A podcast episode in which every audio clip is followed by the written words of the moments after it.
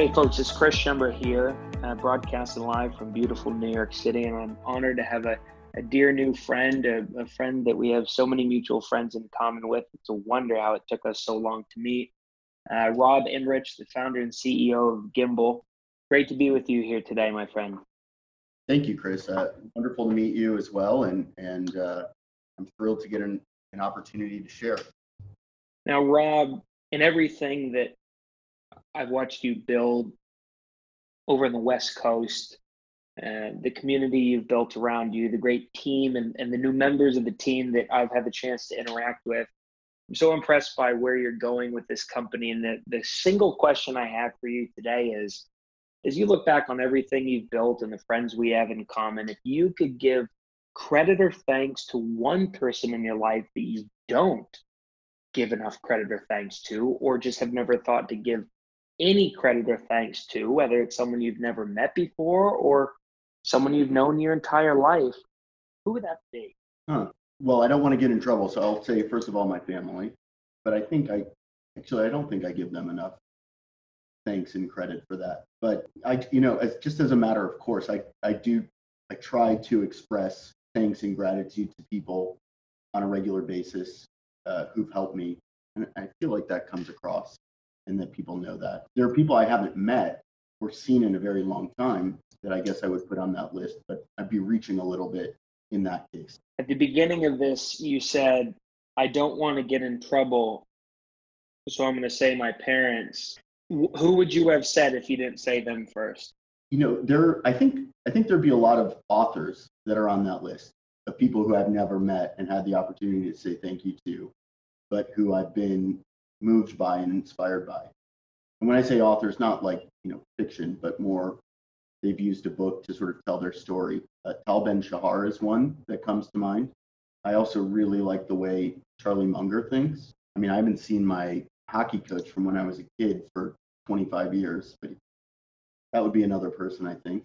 I mean, that, that's what comes to mind, sort of off the top of my head. Mm-hmm. I, I want to start with Charlie Munger for a sec.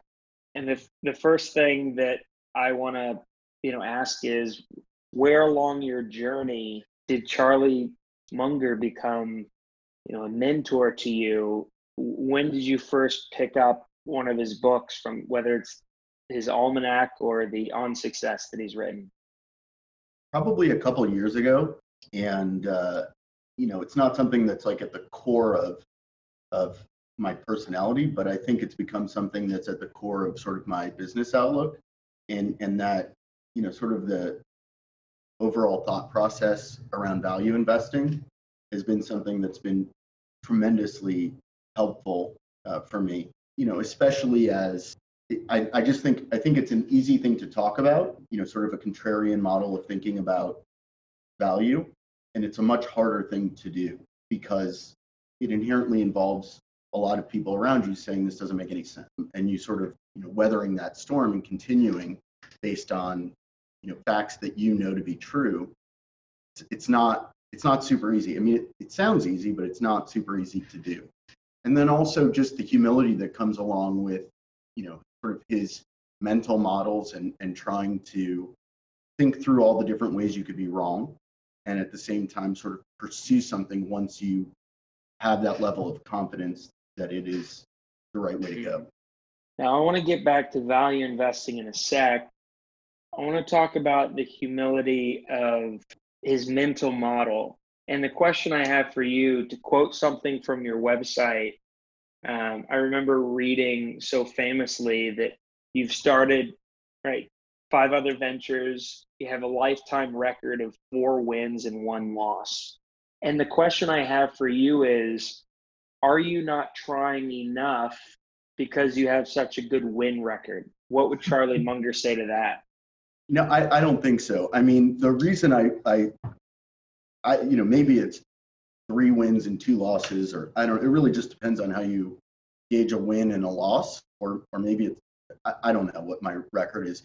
You know, I write that mostly to try to express humility because I think there are so many people that I that I meet along the way, I don't think that there's a very bright line between some of the successes I've had and some of the failures I've had.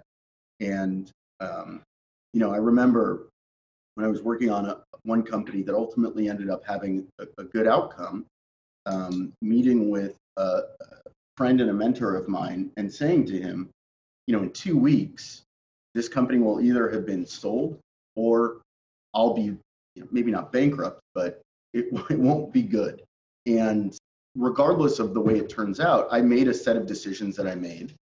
And those exact same decisions, regardless of whatever happens next, that's completely out of my control, they, I think the outside world would look at me either as a genius if it succeeds or a failure if it doesn't. But nonetheless, I've taken the, the steps I've taken. And as I said, I don't think that that line is as bright as many people perceive it to be from the outside.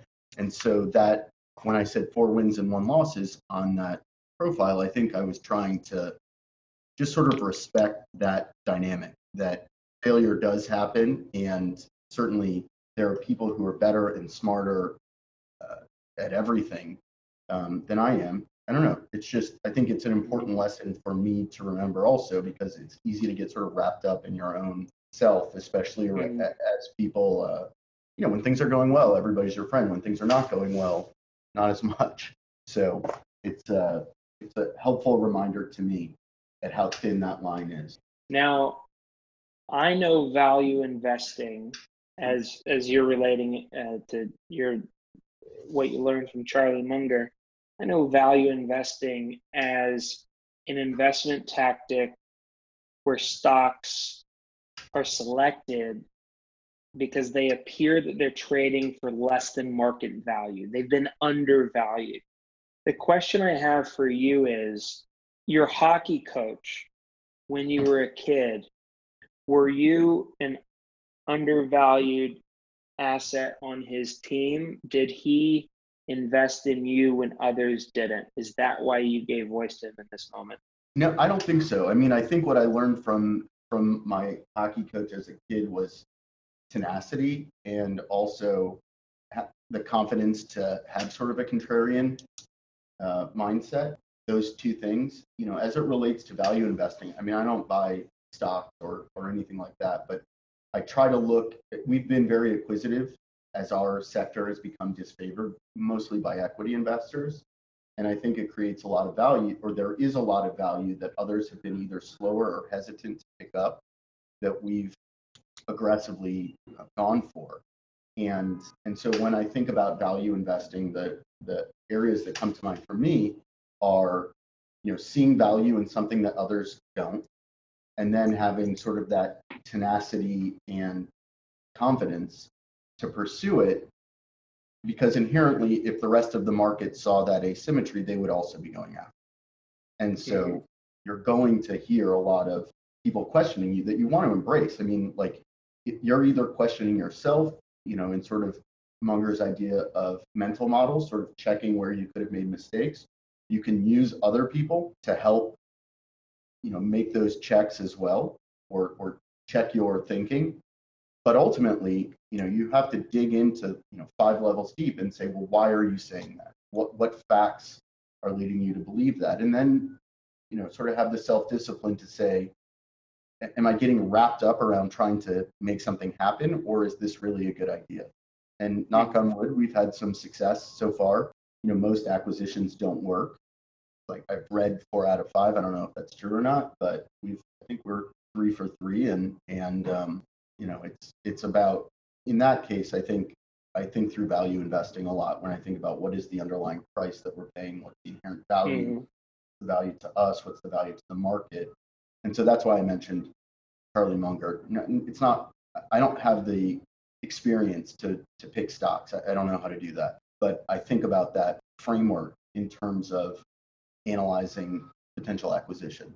Question When you look up in the book, when you look up in uh, the 2013 uh, th- thesaurus, you'll find that uh, confidence is an antonym of humility. My question to you is you learned humility at a later stage from a, a great wise man. You learn tenacity at a young age from a great wise man. Now that you're armed with both of those things, how do you check yourself or balance yourself between those two worlds of humility and tenacity? What's their relationship in your life now? I, don't know if I think of them as antonyms, but let's let me just stipulate that they are. And say I think that that's sort of the job, right? Or at least my job is balancing between those two, and um, because you have to, I mean, you have to have the humility to know that you're not that there are just an incredible amount of smart people in the world who are doing very difficult things. And sometimes those things don't work out.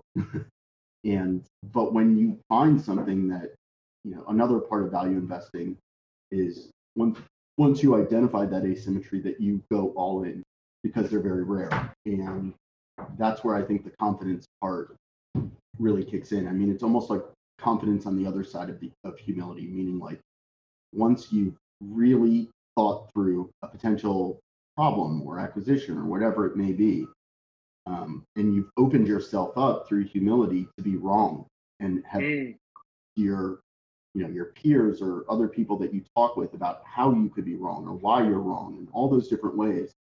And then you satisfy yourself. It doesn't mean that you sort of shut the door on it but i think humility is the opportunity to to be wrong to let others question you you know at any point uh, until you your group your management team collectively decides to do something. But to also just say I, I, we were wrong or i was wrong we made a mistake and we shouldn't have done this. And that i think is you know, that and saying i'm sorry i made a mistake is is something i learned early on. And i believe that had i not learned that lesson i would have probably have had no no success at all. Um, and just sort of getting wrapped up in i don't know it's almost like confidence in the in the facts rather than confidence in your own ego is a way i would describe it. Mm. Confidence in the facts instead of confidence of your own ego. this is sounding far more complicated than I was was ready to dig into, and I don't think I'm going to be good at explaining the rest of it, but I'll certainly try. I like what you just said in terms of confidence in the facts because you have to be vulnerable and humble enough to know that your ego isn't right every time. And my question to you is when you give up power and your ego gives up that power and you rely on confidence of the facts that are brought on by others, does that humility create connection in people you're working with? I think so. I mean, because it creates sort of a meritocracy around facts and and what's right, or like the right way to proceed. And if if you're if you have a strong team, you know everybody on that team is willing to express their opinion, and it doesn't matter obviously where the right answer uh, came from. It's just I think people who who I've seen that are successful really either embrace that humility or they really embrace sort of the arrogance of their success. And, and it, it, it feels a lot more, it feels almost like that, that's a binary approach to get to a similar place. So i instead of that binary approach, how do you communicate to your team that you would like to have them pursue a combination of these two things, humility and tenacity at the same time? I, I think that, gosh, I don't know the answer to that because I don't consider myself to be like a great manager. I think my team is a lot better at that than I am. But I think they know that that's what I'm looking for. And and it, it may take, you know, early on acknowledging a mistake, like right away, and just saying, oh, I screwed that up and I made a mistake. You were right, or whatever it is, and then moving on. And and once that feels, I think once a team member feels as though that's um, an acceptable outcome, they become more comfortable doing that, and they just Mhm. they don't internalize that I I said something that was wrong, so I'm wrong, or I didn't have like my idea was wrong, so I'm wrong, or my idea wasn't good, so I'm not good right? I, I think that, and that's a constant just battle of, of every person, I think, where, you know, they have to have had enough, they just have to have enough confidence that they don't let that ego sort of uh, control their decisions. And uh, I think it, you know, as everybody in my weakest moments, that's what you're doing is you're letting your ego control your decisions and um, your actions. But it's it's a you know it's a poor proxy usually for what ends up being the best way to proceed. For someone who's humble enough to say that he's not a good manager, you are wise enough to be a good leader. And I thank you for that statement. I'm I think that that I don't I think that that's probably if I'm going to take credit for something, I think I'm a better leader than I am a manager. That for sure. What are, what are the differences?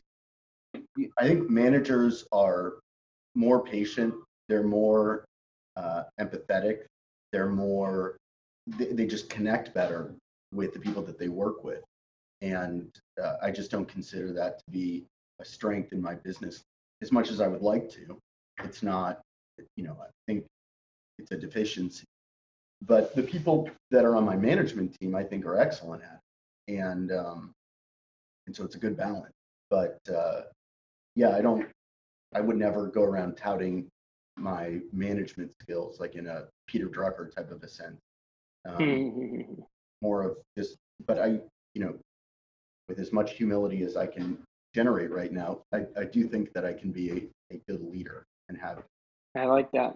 What would you uh, What would you say to your hockey coach if if you saw him today?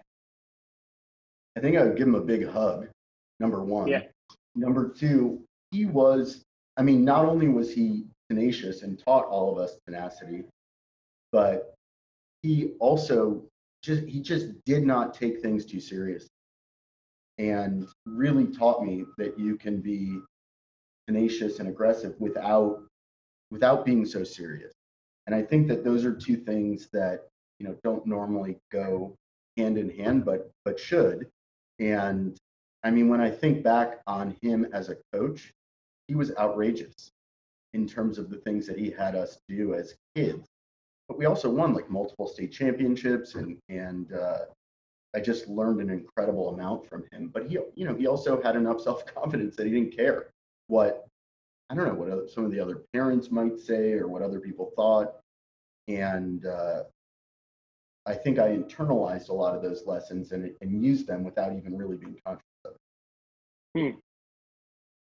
If if he was to teach something to your team today without the use of hockey or maybe with the use of hockey they got hockey in la what what would you have him teach Man, I think he would be a good teacher about sort of the absurdity of life and just like how how I think that that that's like a good counterbalance to like being so unifocused on one outcome that it ends up being very effective. Like having the ability, it's not just not taking yourself so seriously, but like really like sort of embracing some of that absurdity.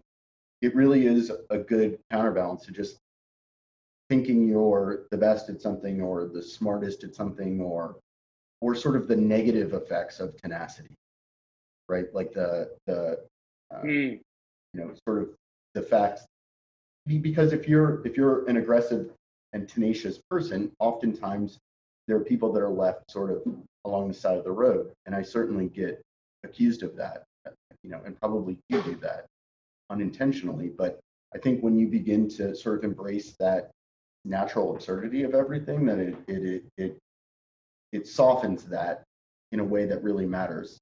That's i think that's a lesson that i learned from him that i didn't really know that i learned from him. Yeah i mean i don't like think back on him and grit my teeth. I think back on him and like you know just sort of have a, a lot of pride and i i also laugh a lot thinking about the lessons i learned from him his name is doug king by the way doug king so if this ever gets onto a podcast i'll send it over to him doug king of chagrin falls ohio what do you think he learned from you Nothing. Nothing. I mean, he, maybe he would say tenacity, but I don't think so. I mean, he was the coach. Yeah, I don't think he learned anything from me. But, but I, I, I'm certain that he taught a lot of other people uh, a lot of lessons. I appreciate it and i appreciate your words about him here today, and and uh, it's it sounds like on this side of the phone, the things you learn from him about the balance and about the negative effects of only being one way in life, the unidirectional way of life, or however you, you said it so well. It sounds like you've, through multiple ventures and through understanding the balances that you have in life, from tenacity to humility and so much more, have uh, have turned out to be quite a living example of what he would uh, what he would have have preached if uh, you had him teach a class today. So I know he has that to learn from you. Thanks. I would I would be uh, incredibly honored if he. Uh, I'll I'll send this along to him. Hopefully, he'll get a kick out of it. Perfect. Well, Rob, thank you so much for being with us today. It's uh, to all our listeners out there. It sounds like we need to really understand what Rob's saying and that you have to be tenacious in life. You have to be humble in life, but to balance the two of those things together um, is really where you find great success. And when you start to find uh, you know great great confidence in your leadership abilities please go check out everything they're doing over at gimbal. They're one of the fastest growing companies in the country and it's such a pleasure to have them with us here today. Rob thanks for coming on. Thanks for uh, for thinking of me and inviting me chris to all our listeners out there i hope y'all are having a phenomenal day on earth. Remember folks it's your world. Go explore and we'll see you next interview